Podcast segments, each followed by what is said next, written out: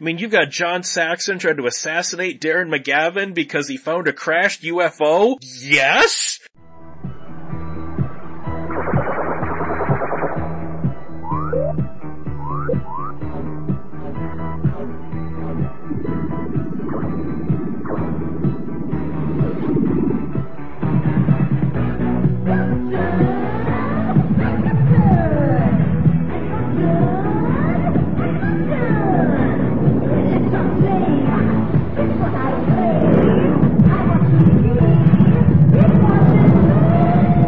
Radio Drome. Welcome to another episode of Radio Radiodrome. I am Josh Hadley. With me as always is the Cecil back up and running. He'll explain that in a video down the line. Hey, I I am here. Barely.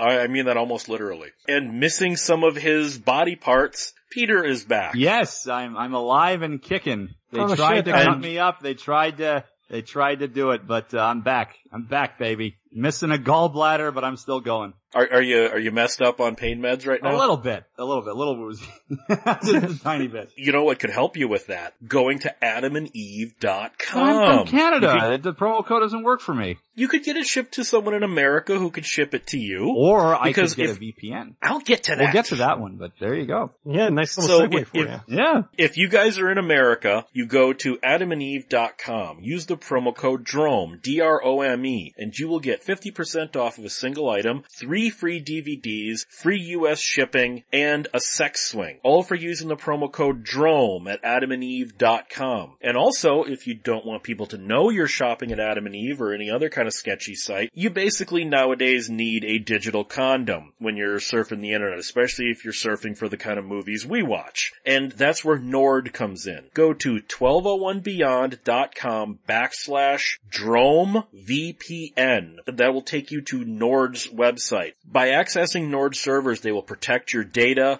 They can get around region locking, protect you if you go to some of the darker places on the web. And if you use 1201beyond.com backslash Drome VPN, you can get 75% off of a three year plan. That's only $2.99 a month for digital protection, and you really kinda need it. So go there. That said, let's talk about Mystery Science Theater 3000. And not in the way that most people are going to think we're going to be talking about MST3K. We're going to talk about the movies of MST3K. Because I was at the RiffTrax Live Giant Spider Invasion the other night, and I was shocked by how many people not only had never seen Giant Spider Invasion before, hadn't even seen the Mystery Science Theater episode of it. Mm. And I, I've, I've talked, I have talked to so many people. The first time they saw the bulk of the movies on the show were on the show. And as much as I like Mystery Science Theater, I know you guys like Mystery Science Theater, I don't think that's the way to be introduced to these movies. I think you should see the movies naked, if you will, before that. And I went through the list chronologically, not of the order the movies came out, but of the order Mystery Science Theater showed. Over three quarters of Mystery Science Theater movies I had seen before I ever saw them on Mystery Science Theater. Hmm. And I think that that allowed, that allowed me to appreciate the movies more and the Mystery Science Theater more. How many Mystery Science Theater movies did you see before they were on Mystery Science? I think it's like half and half. There's some that I first saw on Mystery Science Theater itself, like uh, Space Mutiny Mystery Science Theater, but something like Ator, or they, I believe they call it Cave Dwellers or Cave Dwellers on the show, I had seen well before the Mystery Science Theater episode. Same with Manos. But I- I think as it can be kind of a problem if you go into it never having seen the movie and seeing it just on Mystery Science Theater itself. It just, it's sort of, it can weaken the film. Then it just becomes like a lampoon sort of thing. I feel like there should be some level of appreciation to the films because some of the movies that they play on Mystery, Mystery Science Theater, particularly, of course, the, you know, the, the classic, uh, the classic episodes, some weren't even really that bad. I mean, okay, fine. Puma Man is like pretty god awful. I think some of the, some of the movies on there were pretty like classic horror film films like The Screaming Skull, in my opinion, is really good, but that one's got a Mystery Science Theater episode to it. And I'm sure there's a lot of people that watch that episode and went, oh, dumb movie, cause they're riffing on it. And it's like, well, some of these movies aren't actually that bad. It's just they're, they're having kind of fun riffing on it, right? It's like, I feel like there needs to be that balance of not just watching it for the, for the ironic factor. And maybe some of these movies you can do that with, with how bad they are. But I think a lot of people have these misconceptions that these movies are just terrible and that's why they're riffing on them and they don't understand that particularly with the older cast, you know, with, uh, with Mike Nelson and everything that they really did, they, they really did love a lot of these movies. They really do like a lot of B and, and Z grade budget films and they're, they're riffing on them because they like them. There's an appreciation for the films in the show and there's a lot of fans of Mystery Science Theater that are big fans of these movies as well as the, the hosts of the show. And I think that can be lost on some of the viewers where they just see it as a way to make fun of the bad movies. Packers won the Super Bowl! they, they actually did redo that joke. Most of the jokes at the RiffTrax Live, they specifically avoided the jokes from Mystery Science Theater, but of course they had to get Packer jokes because they're all from Wisconsin. They Nice. had to. They had, I That's would have been disappointed if they didn't.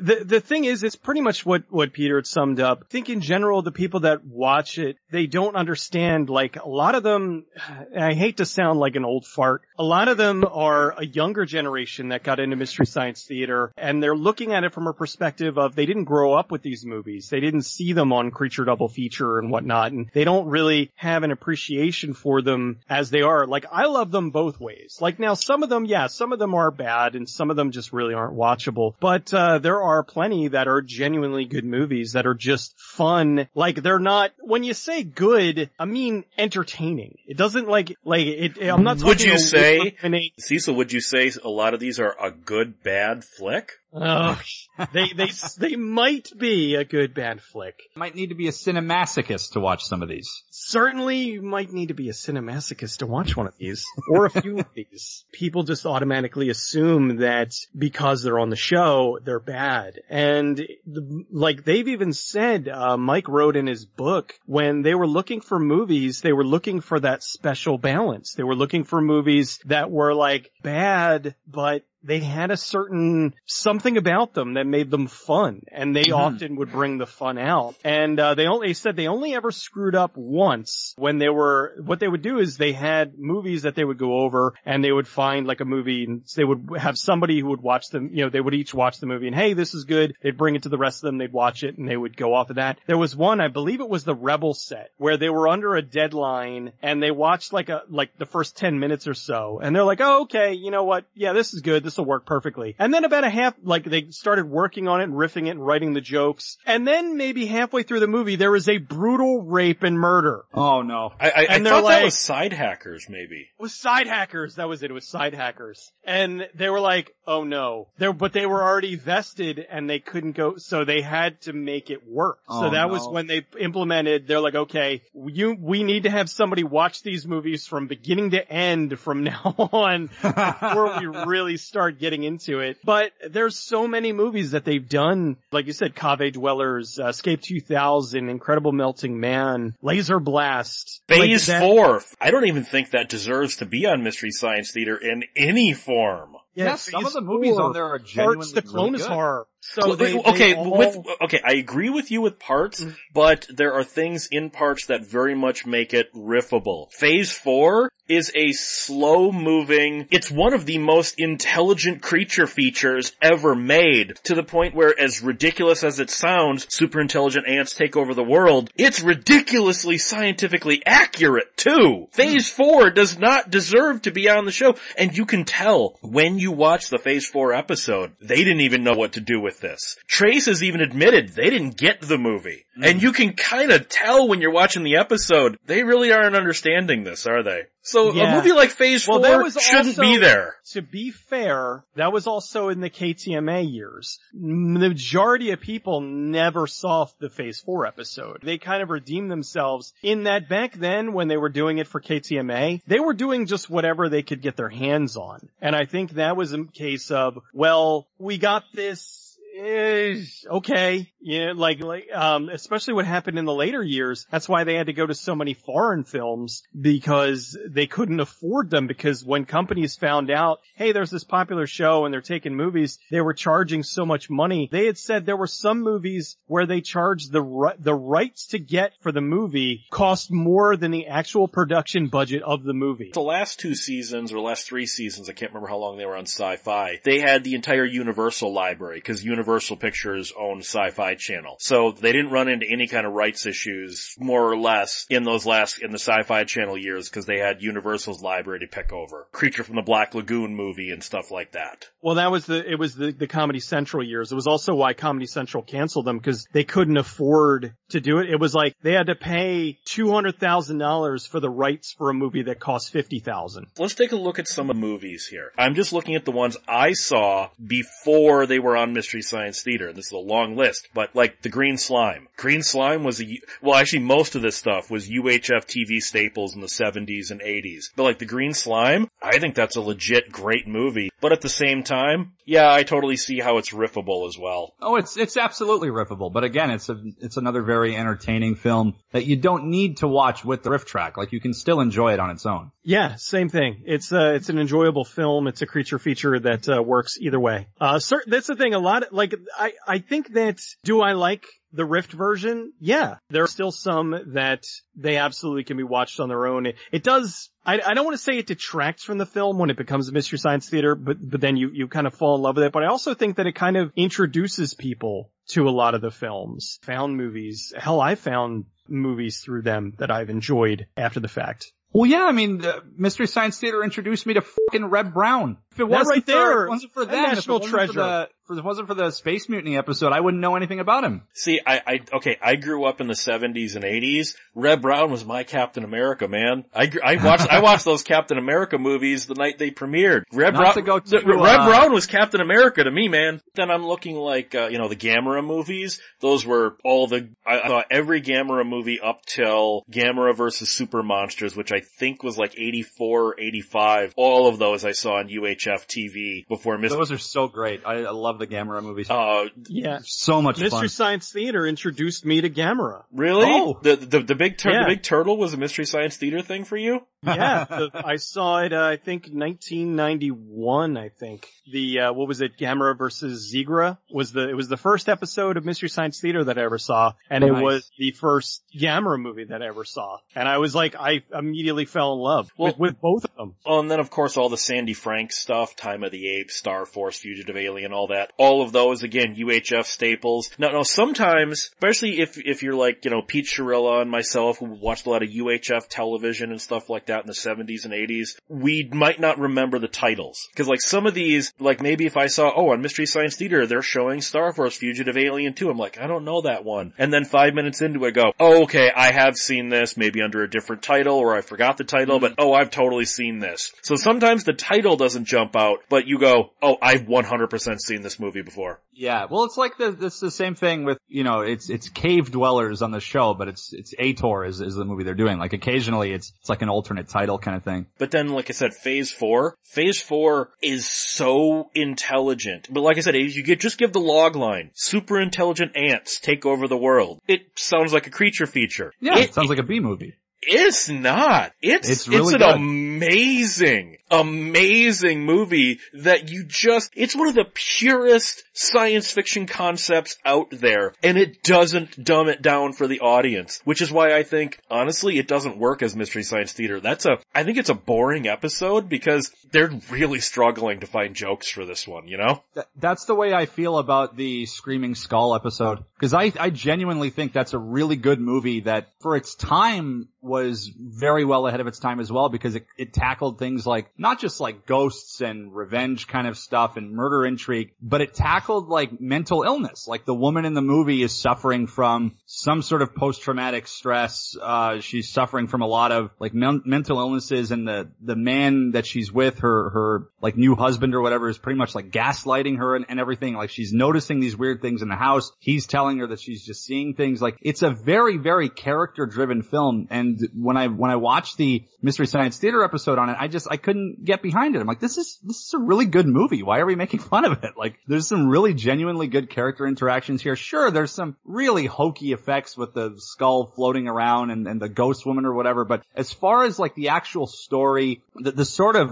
content that it tackles, especially for that time in, in the very, very early 60s, late 50s to be, to be going with, uh, to, to be show, showcasing a character with those sorts of sorts of issues, which weren't really shown that much back then, at least not not to that extent. Um, so I really think that that's a movie that's uh, much like Phase Four, maybe too good for Mystery Science Theater. Well, you also had weird stuff. I mean, we're still in the KTMA era here, but like a, a lot of, especially the KTMA and Comedy Central era, they were basically using what what were syndication packages. Right. That, that, that that's why I saw so many of these on syndicated television because the same syndication packages were going around and that's where they were, you know, basically pulling from. Humanoid Woman, the weird Russian sci-fi movie that obviously poorly dubbed into English. Oh yeah. I remember seeing that on UHF or uh, SST Death Flight. Caught that on UHF. City on Fire, not the one Tarantino stole. This was the Canadian one with the all-star cast about uh, I can't remember. Is it a meteorite that causes the city to catch on fire? It's a it's a it's a disaster flick. Okay. It's basically a Canadian Irwin Allen movie, and it's got like Leslie Nielsen and all these people. Movies like that are great, but they are open for riffing, so I don't have a problem with it. Yeah. You know. How about the, uh, the last chase? The Last Chase, I caught that on UHF TV at some point. I enjoyed the hell out of it, honestly. Dude, the last chase is awesome. You got, uh, you got Lee Majors in a freaking, what, super, uh, I don't even know what kind of sports car, like tr- in a post-apocalyptic world and he's being chased by Burgess Meredith in a jet. That's so awesome. Hangar 18, another genuinely good movie from the KTMA days. I mean, you've got John Saxon trying to assassinate Darren McGavin because he found a crashed UFO. Yes! Oh, this is a yeah. great film, man! Absolutely. I, I just got that on Blu-ray. Dude, Hanger, Hangar, Hangar 18, uh, and you know what? That's another, you can always tell, especially during the KTMA days, they're really struggling for jokes. You can tell when you watch this one. You, you kind of get lost in watching the movie and then all of a sudden they'll pipe up and it's like, oh yeah, that's right. They're supposed to be making jokes.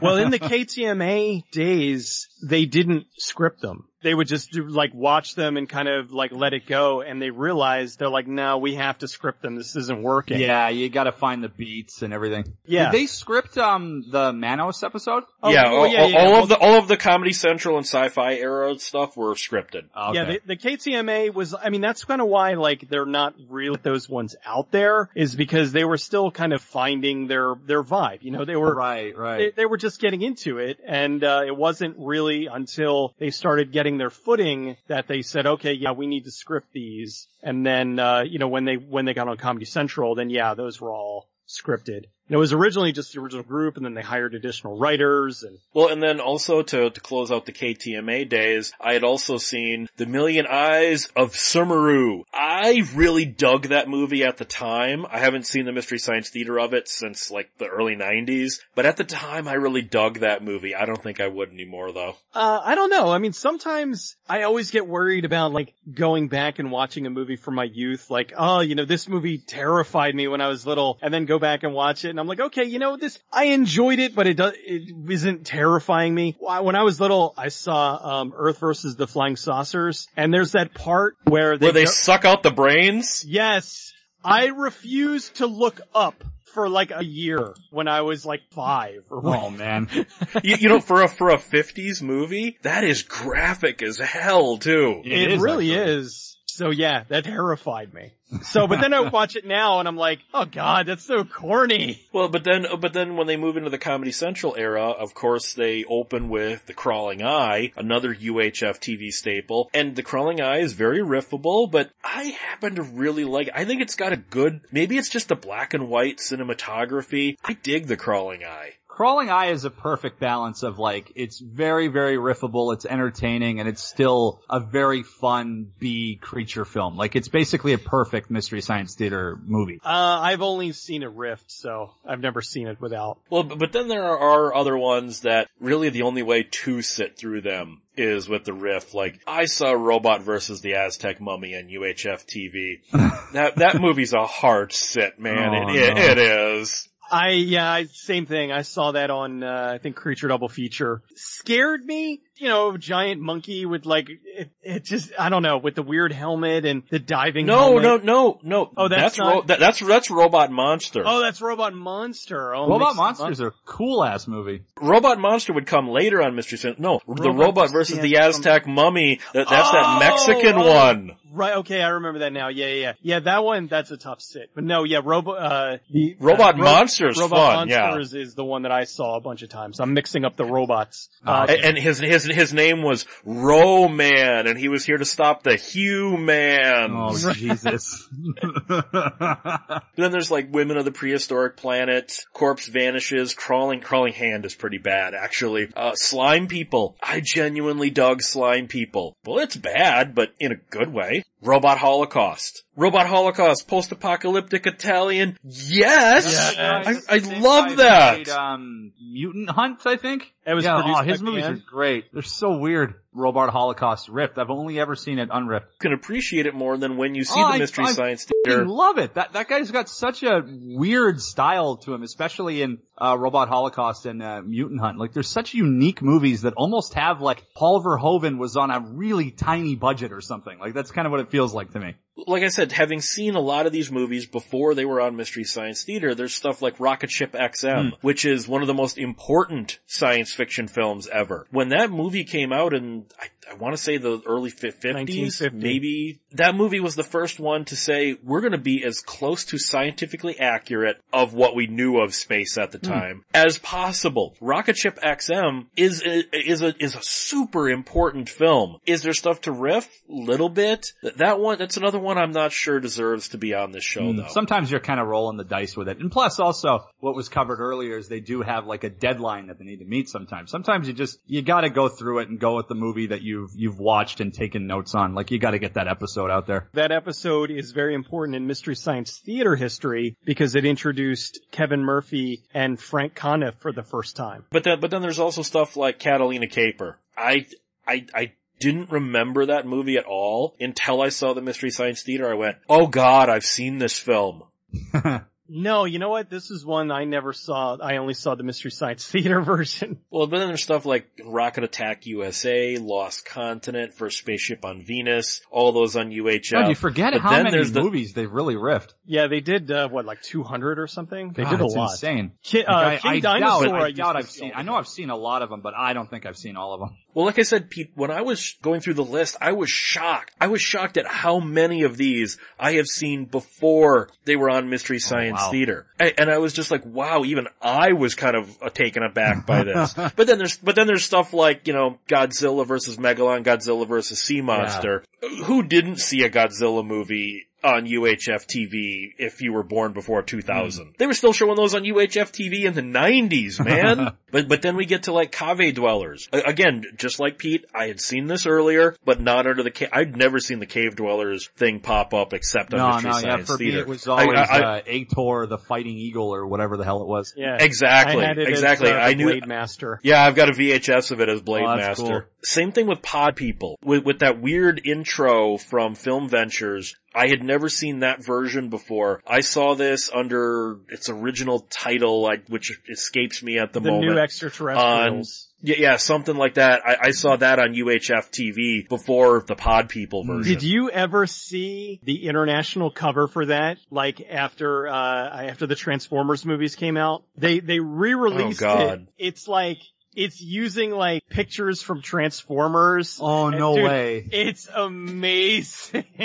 Oh, that's hilarious. it's the, the most completely raw. Like I've never seen a cover completely sells the wrong movie. Oh, that's so good. I love it when they do that. I, I, I, don't, I don't think they've ever. Well, see, I, I, I actually, I, I have. I, I used to have back when VCDs were a Hmm. thing. Remember that in the early 2000s? I found it at Goodwill and, and it had the copyrights and everything, so I do not think it was a bootleg. Hmm. I bought a VCD of Return of the Jedi. And on the cover was Arnold no from Predator. way. That's awesome. Yes. And, and I'm like, okay, do they just have abs, No, it was just Holy him holding the gun Oh with the face God. paint, and, and he's he's right there next to Mark Hamill with the lightsaber, shit, and I'm like, that's amazing. and, and like I said, it had the copyright notices and everything. So if this was a oh, bootleg, Oh, I wow. existed. Holy crap. That's amazing. I thought the, oh, there's one, I was gonna make it, make this as an example, but this is nowhere near as good as this in terms of like repackaged films and sort of bootleggy movies. But one of the first movies Keanu Reeves ever made was a film called Brotherhood of Justice. It was like a TV film, minor role from Kiefer, Kiefer Sutherland in there. They repackaged the film to look like John with Wick. John Wick. Yes, I have that DVD of it. The movie is nothing like that. It's it's a really like neutered film. There's no real violence. It's very petty crime kind of stuff. And Kiefer Sutherland, I think, It's a pilot. I It's in my book. Kiefer is in it for five minutes total. Like he's barely in it, but they've got them like, you got like Keanu on the cover with like the, the scruffy beard and the suit and it's like Keith Kiefer Sutherland and Keanu Reeves are Brotherhood of Justice and even the synopsis is made up. It, it's just like, these two are blood feuding. Kiefer Sutherland must stop Keanu Reeves. It's like the movie is nothing like this. Like it's just these like high school kids that decide to become this like petty like vigilante mob. It's it's one of the lamest films ever. Like a completionist film if you're that much of a Keanu Reeves fan. And that was a pilot Yeah, for a series. yeah, that's I- right. I, That's- actually talk, I actually talk about it in my book. very, Brotherhood like, of Justice uh, was meant to be, why it has a uh, very like TV made for TV kind of feel to it as it was going to be a show. We gotta look at like the, the amazing colossal man, it conquered the world, Earth versus the spider, teenage caveman, Viking women and the sea serpent. All of these were UHF staples. I probably saw each one of those at least twice on UHF television on a Saturday afternoon or on a late Friday night at 3 hmm. a.m. before I saw it on Mystery Science Right. Theater. But then we're getting into some of the, the weirder ones, you know, War of the Colossal Beast, Santa Claus Conquers the Martians. now there's a riffable movie. I, I remember the first time I saw Santa Claus Conquers the Martians, two in the morning, like two day, two days Uh, before Christmas on riff- UHF television Riff version someday. or just no, without the rip, just a regular movie. just on TV. It was like, whoa, what the hell is oh, this? Man. Who the hell decided to air that at 2 a.m.? I mean, thank them for doing it. Santa Claus Conquers the Martians I did not see until Mystery Science Theater and uh I I fell in love with it because it's terrible. But it's uh, Uh, like it was a movie I saw all the time at the video store. There was some label that released like I didn't know what a cult classic was at the time. And so for me, grew up very Catholic. For me like cults were evil. So when I saw they had these, they had this VHS and it was Santa Claus Conquers the Martians introducing Pia Zadora, Pisadora and it had, you know, cult classics films and there was that and there was a couple other ones and I was always like, oh, I don't want to watch that. Like thinking like I'm going to watch this movie about Santa Claus with, with Pia Zadora and I'm going to like somehow join a cult. I, I, I just, So, I, uh, I remember the title is what stuck out at me because I, I, we're talking like, like 1989, maybe 1990 at this point. I, I just remember seeing the title, you know, in the TV guide and it's like Santa Claus conquers the Martians. Yeah, I gotta, I gotta see this. And it's, and the thing is, the movie does not disappoint. It's just as wild as you think it's gonna be. Like, it's Yeah. an insane film. Like, even for that time, even for like a B movie. What the, f- why? Like, But- where did that idea even come from? But He's here's the thing. like- but here, isn't like Satan in it too? no. No, that was, uh, Okay. that was Santa Claus. There's another one where Santa Claus fights Satan. Yeah, too, though, Yeah, it's or just, that one's yeah. just called Santa Claus. Yeah, but, Oh, but, but Santa Claus conquers the Martians is a perfect UHF two in the morning movie for two days before Christmas. It really, really is. This next one's gonna be weird because I technically didn't see these before I saw them on Mystery Science Theater, but I also technically did. Master Ninja 1 and Master Ninja 2. I'd never hmm. seen those as Master Ninja, but I used to watch The Master, so I saw all of the episodes that were edited together for those before they were on Mystery Science Theater. If that, if ah, that convoluted logic makes sense.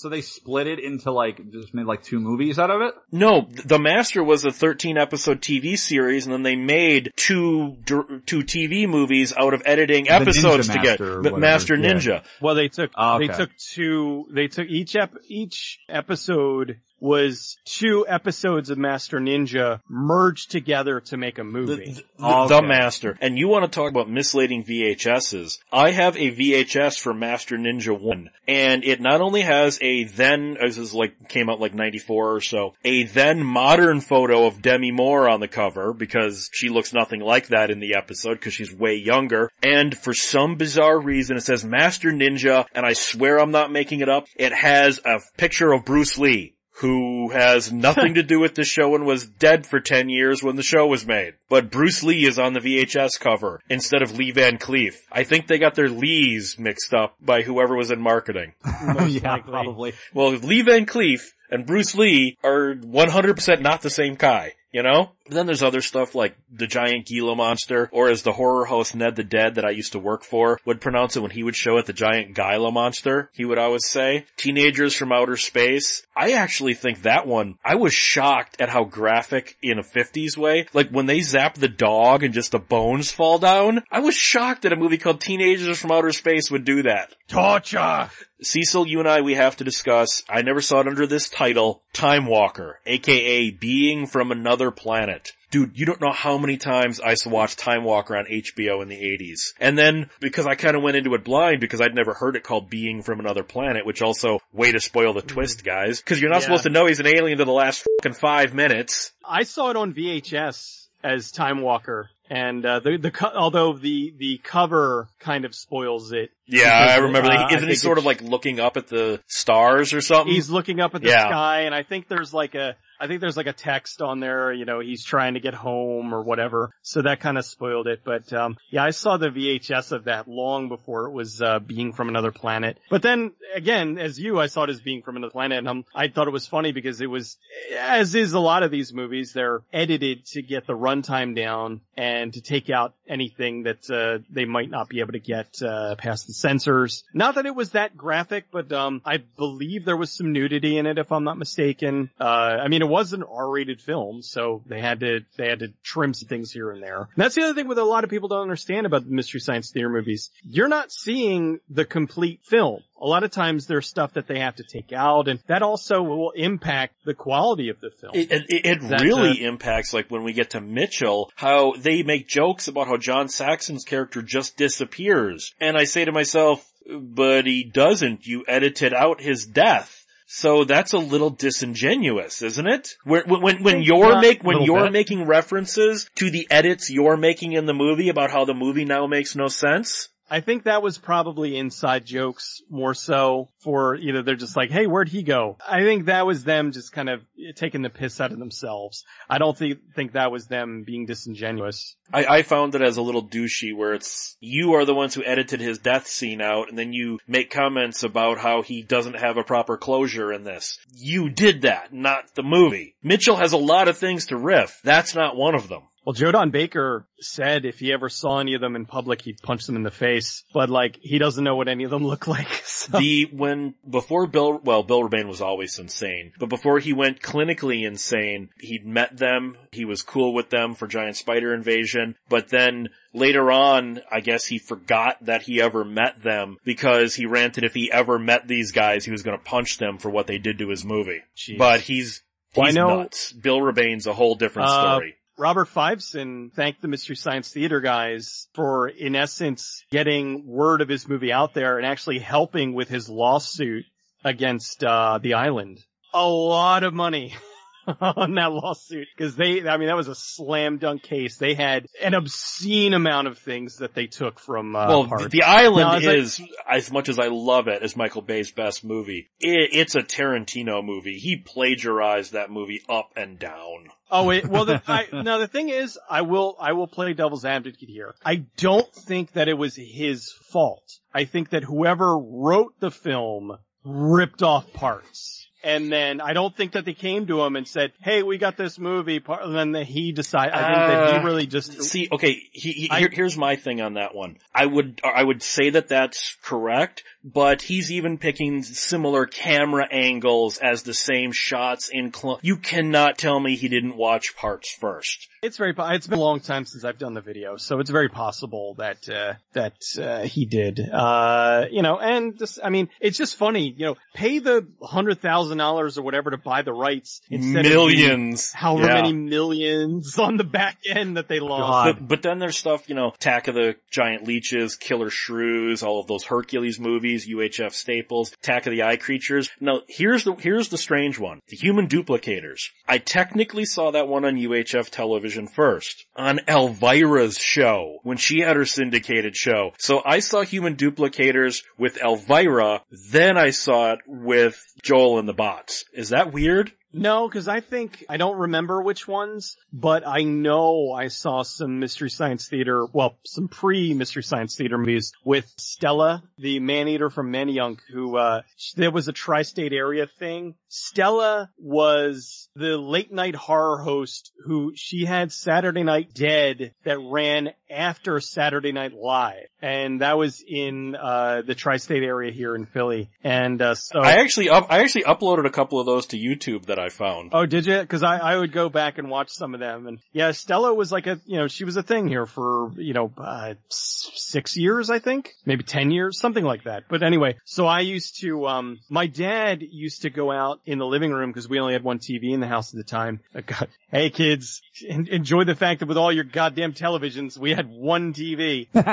but he would sit in the living room on Saturday night and would watch Saturday Night Live and would fall asleep. And I would sneak out and I would sit next to his lounger while he was sleeping and would watch Saturday Night Dead. And that's where I saw a bunch of, uh, the, the, the black and whites and the old horror movies that, uh, you know, you couldn't see, uh, whatever wasn't running a creature double feature. And, and also, you know, Stella, you know, young boy, I'm like, hey, you know, who's this chick with the tits? Yeah, she, she's got some knockers on her. Exactly. I was just learning things. But, but then you also got, you know, like Monster a Go-Go, Day the Earth Froze. And remember, I'm only talking about the movies I saw before they were on Mystery Science Theater. I'm skipping, we're not going through everything here. But then we come to Bride of the Monster, another UHF staple, Ed Wood, Time built for, go to bed. what actually shocked me, and it's probably because of that fucking prick Wade Williams, don't even get me started on what a sleazebag he is. He claims he owns Plan 9 from outer space, even though, even according to the U.S. Copyright Office, it's a public domain Well, yeah, movie. nobody- and, nobody and, owns and- it. well, according to Wade Williams, he says he owns it. Oh, and by the way, Kathleen Wood also says Wade does not own it. But Wade still sues anybody who tries to do anything with Plan 9. God. I know,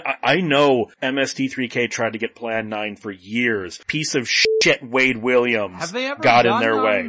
like, I, I feel stupid for even asking, but have they done Plan 9 on Mystery Science No. Theater? RiffTrax did, and so did Mike Nelson. I always thought remember, that Ed- was like, it, it, I mean, I hadn't seen it, but I always assumed that was like a classic Mystery Science Theater episode. Like they must have done it. It- it would because have of this, been. It uh, Would have been all because of this douche that's holding on to the rights? well, cause see, okay, Wade Williams claims he's a, he, he's an archivist, in quotes. He claims he's an archivist. He claims he bought all of these movies and the, the, the perpetual rights in like the 60s and like Rocket Ship XM, Bride of the Monster, Plan, most of Ed Wood's filmography and a bunch of other movies, westerns, big monster movies, all this. He claims he bought all these. The U.S. Copyright Office disagrees. They outright say these movies are public domain. He goes and sues anybody that does it. He even sued Universal, NBC, when they were doing something when the Day the Earth Stood Still remake was coming out. They did a like, you know, ah. Ugh. 50s sci-fi, a look back. He sued them for a segment on NBC News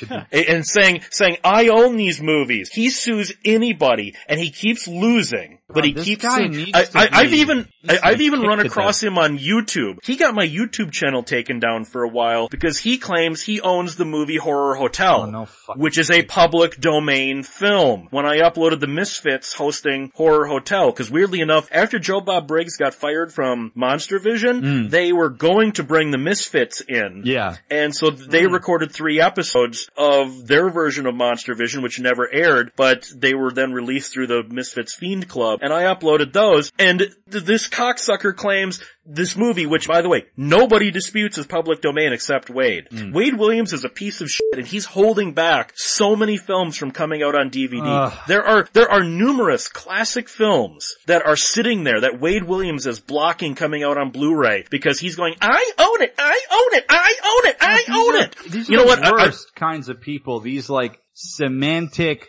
fucking, I've got a lawsuit on this, I have ownership of this because I, you know, you don't even own the movie. Like there's some guy who decided to buy the rights for some public domain film and he's hoarding it and leeching off other people's work and like filing lawsuits. see, no, no, no, he's- anything. These, these types of people deserve to just be kicked by a horse and die.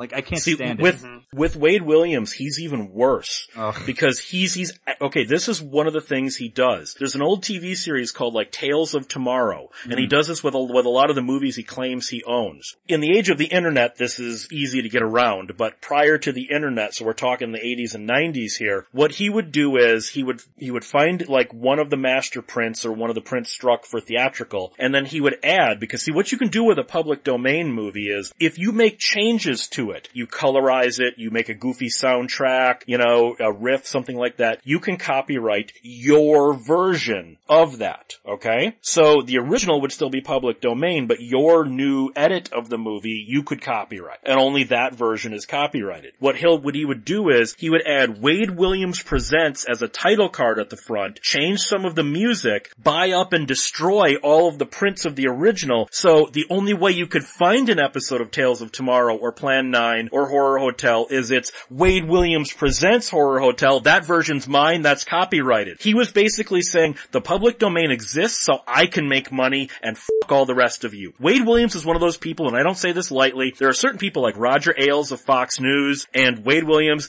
the world will be a better place when you're fucking dead. No, I absolutely agree. Like I said, the guy, the guy deserves to get kicked by a horse and then die slowly from internal bleeding.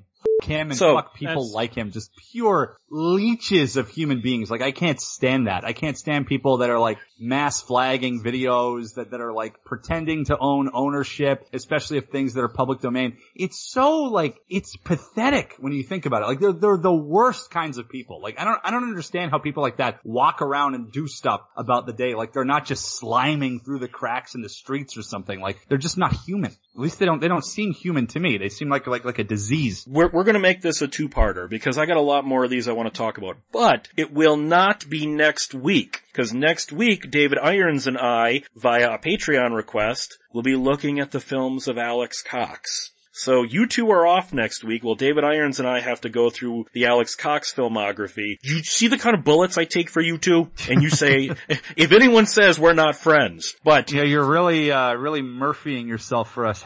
To close this episode out though, uh, I mean, we're, we're essentially, if, if we go through, now Bride of the Monster, then there's Warrior of the Lost World, saw it on VHS, Magic, Voyages, Sinbad, Eegah, and Gunslinger, and then finally Mitchell, we're through the Joel years.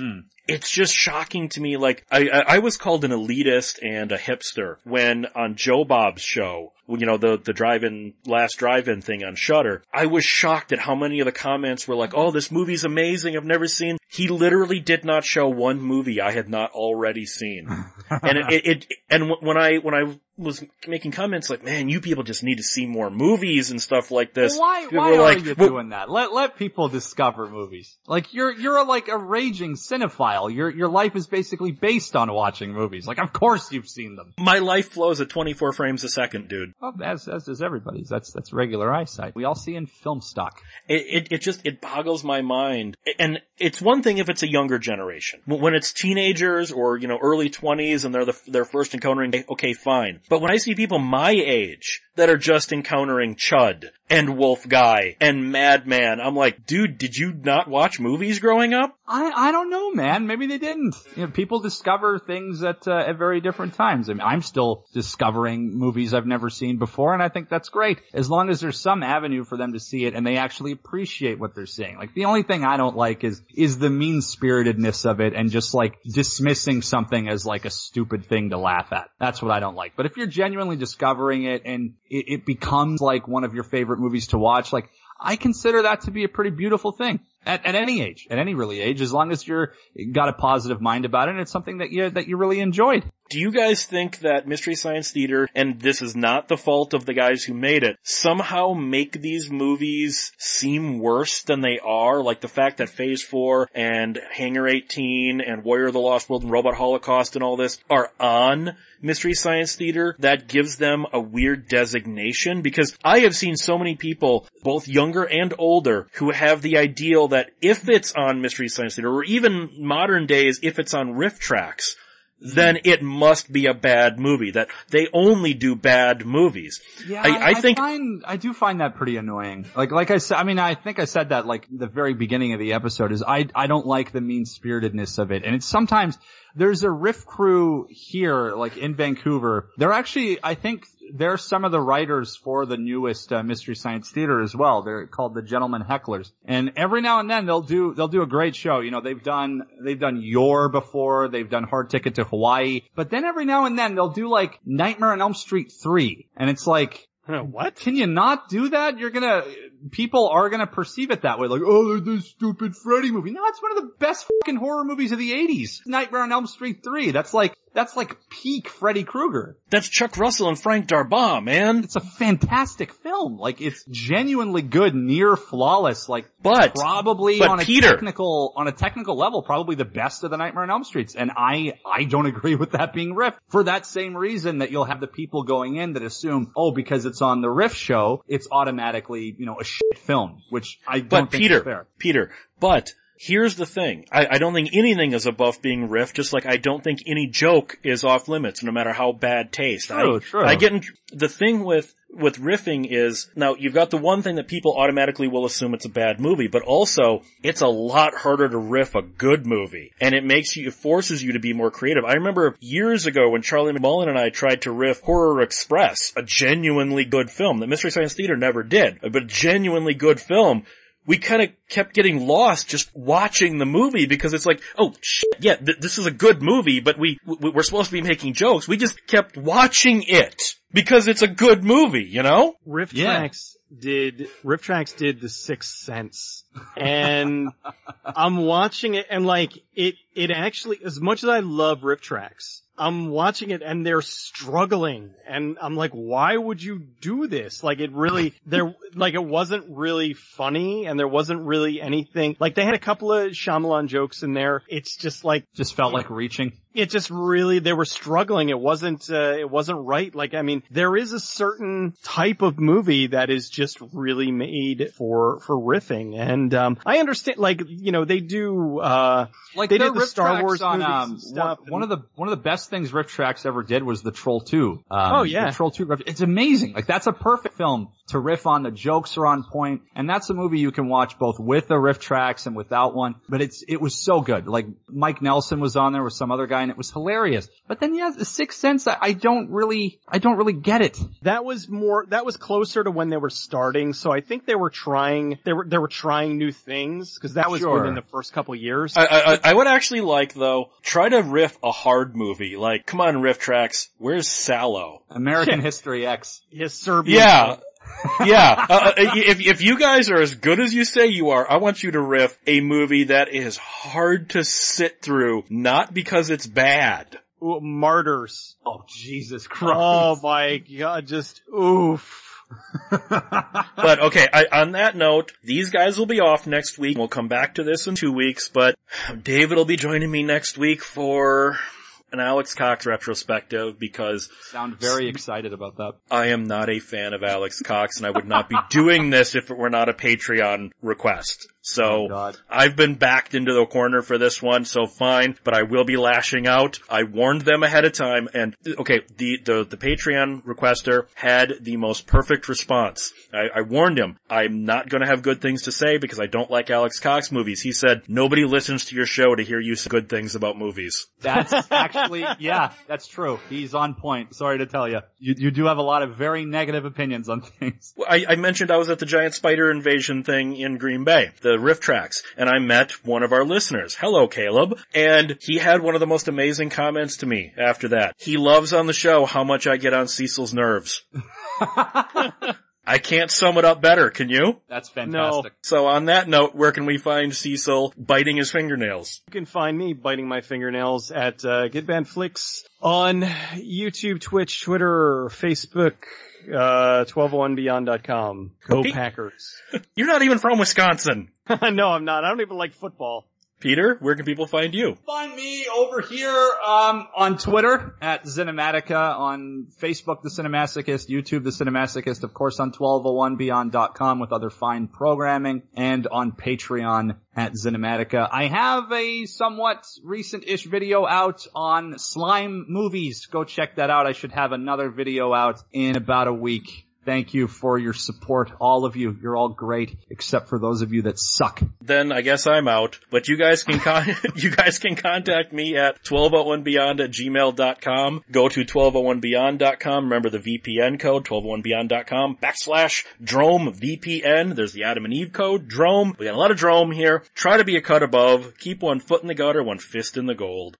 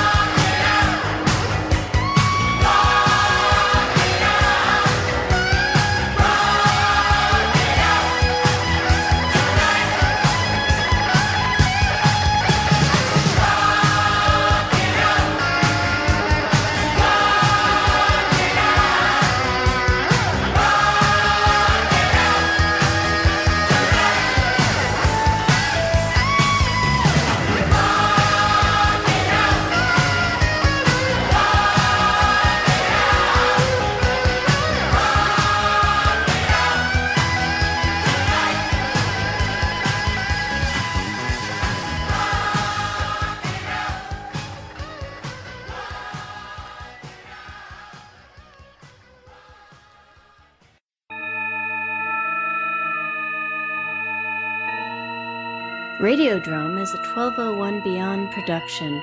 Find it and other great content at 1201beyond.com.